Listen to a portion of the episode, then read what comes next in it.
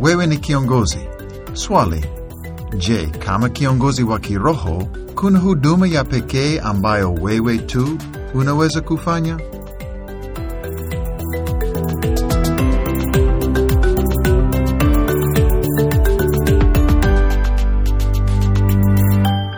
Tunaangalia mfano wa Musa katika kitabu cha Kutoka mlango wa 18.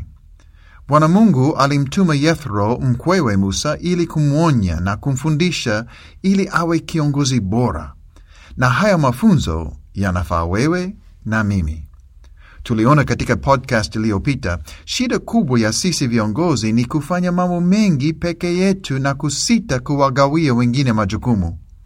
Katika podcast zijazo tutaona hatua kwa hatua namna gani tunaweza kupata watu waaminifu na kuwakabidhi huduma ili sisi tupunguze mzigo. Lakini kwanza, neno la Mungu linatoa tahadhari. Sikiliza maneno ya Yethro kwa Musa alipotumwa na ushauri.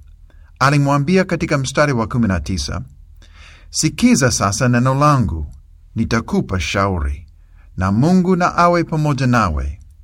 Uwe wewe kwa ajili ya watu mbele ya Mungu, nawe umletee Mungu maneno yao. Nawe utawafundisha zile amri na sheria, nawe utawaonyesha njia ambayo inawapasa kuiendea na kazi ambayo inawapasa kuifanya. Yethro alimpa Musa tahadhari. Alimwambia kwamba kuna kazi muhimu ambayo yeye pekee anaweza kuifanya, na alimshauri Musa aendelee kufanya huduma hiyo ambayo yeye kama kiongozi wa kiroho lazima afanye, kwa sababu ni wajibu wake na wajibu maalum wa pekee aliopewa na Bwana. Kiongozi, ninachokwambia sasa ni muhimu sana, kwa hivyo sikiliza vizuri, naomba Fanya tu huduma ambayo wewe pekee unaweza kufanya. Usiwe tayari kugawia wengine kazi ambayo wewe lazima ufanye, lakini uwe tayari kugawia wengine kazi nyingine mbalimbali mbali ambazo wao wanaweza kuzifanya. Yaani, Yethro alimwambia Musa kukazia tu kazi hiyo ambayo yeye lazima afanye na kuwapa wengine huduma mbalimbali mbali.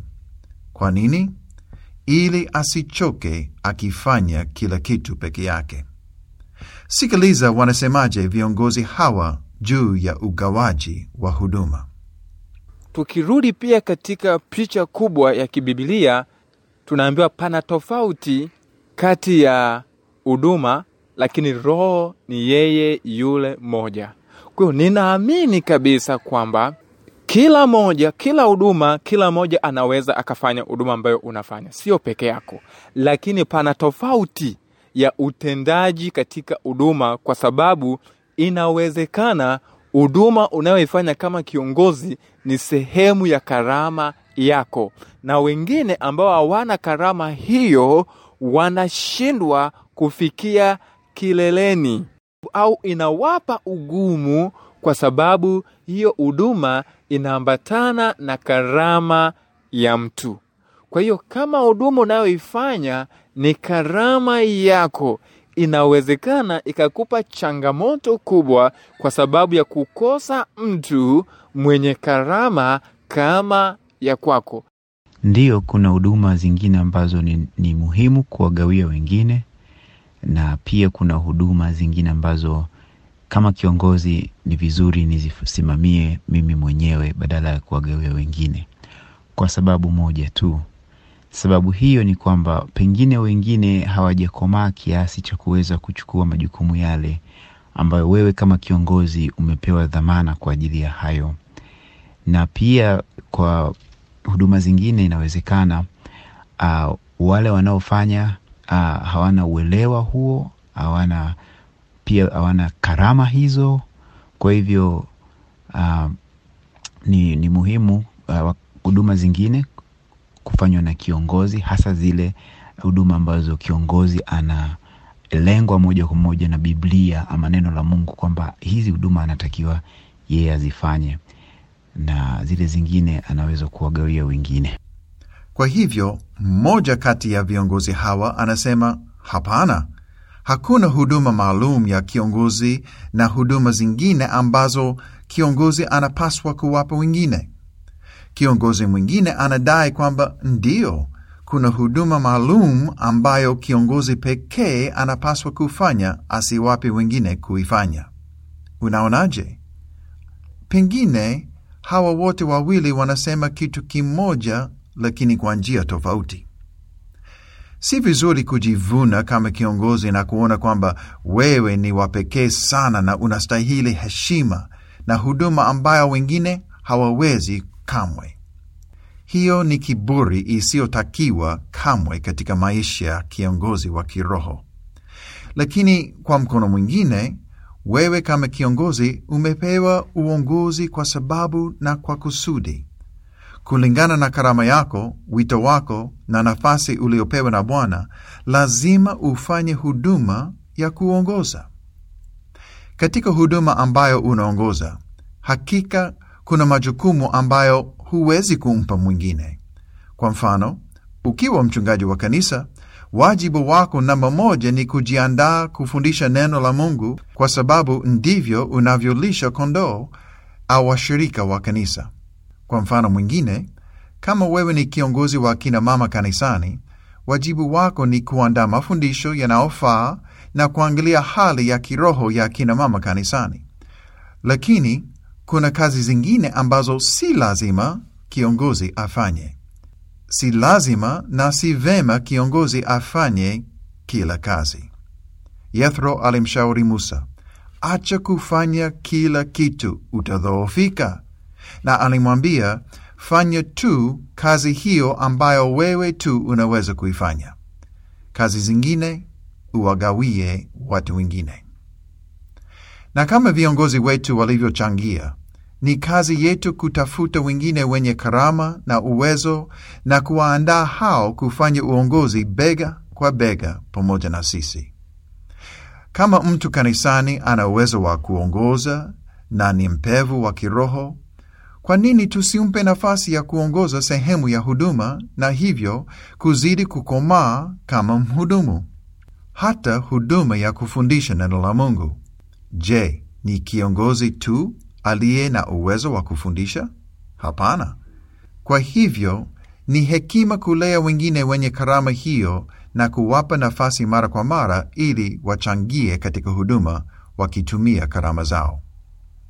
Kiongozi mwingine aliye mchungaji wa kanisa alisema haya: Nilipoanza kufanya huduma, kuna wakati ambao nilijihisi ya kwamba mimi ninaweza kufanya zaidi kuliko watu wengine, labda kuimba nyimbo, labda kuongoza ibada, labda kutunga ibada ya Jumapili. Yaani kuna vitu vingi ambavyo niliweza kufanya ndani ya kanisa bila kuwashirikisha wengine kwa upana zaidi lakini kweli Mungu alinifundisha ya kwamba wako watu wengine ambao wanaweza kufanya vizuri hata kushinda mimi, na ni kitu kizuri. Baada ya kutambua jambo hilo, nilianza kuwashirikisha wengine katika nafasi ya huduma, na baada ya kuanza kufanya huduma mbalimbali kanisani, faida kubwa ambayo nimeiona katika kufanya kitendo hicho cha kuwashirikisha wengine kufanya huduma kanisani, kwanza mimi ninapata nafasi ya pia hata kupumzika kidogo. Ninapata nafasi pia ya, ku, ya kulishwa neno la Mungu na wale wengine ambao wanaweza kufanya kuongoza huduma mbalimbali, lakini pia nimeona kwamba hawa ambao wana, wanafanya huduma pia na wao wameweza kukua kiroho, wanakuwa kiroho vizuri. Um, uh, kwa mfano wazee wetu wa kanisa ambao wanahubiri kila uh, kila mwezi mara moja au mara mbili, na mimi ninaweza kupumzika. Kwa mfano tuna Sunday school ya kila Jumapili. Mimi sifundishi Sunday school siku hizi, wanafundisha wengine, na nimeona vijana wetu ambao wanakuwa kiroho kwa sababu wameshika nafasi ya ku, ku, kutenda huduma kanisani. Kwa mfano kuongoza ibada, mimi siku hizi sifanyi. Kuna wale vijana ambao zimewachagua na wanafanya kazi hiyo, na kila wakati wanakuwa kiroho. Kwa hiyo ninaweza kusema kwamba kuna faida kubwa sana tunapowapa wengine fursa au nafasi ya kuweza kutenda kazi ya Bwana ndani ya kanisa.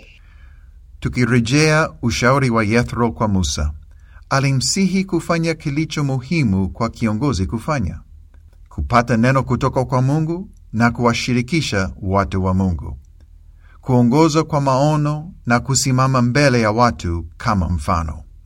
Huo ni wajibu wa kiongozi, umewekwa katika uongozi. Kwa sababu hiyo ni huduma yako na ni ya pekee. Lakini kama viongozi hawa wote wamesema, katika kuongoza wengine, tutambue wale wengine walioandaliwa na Bwana kuchangia katika huduma. Tusifanye peke yetu, tuwape nafasi, tuone baraka ya viungo vya mwili kutenda kazi, kila kiungo kulingana na karama aliyopewa na Bwana. Ni kazi na si rahisi. Ndiyo sababu viongozi wengi wanafanya peke yao. Mara nyingi kuhusisha wengine katika huduma ni kazi kubwa kuliko kufanya kila kitu peke yako, lakini matokeo na matunda ni mazuri sana tunaposhirikisha wengine huduma. Katika podcast ijayo tutaona hatua zinazotakiwa ili kukawia wengine huduma, yaani kufanya delegation kwa hekima na kurithi faida na baraka. Mpaka wakati ujao, Bwana akutie moyo na hekima katika uongozi wako.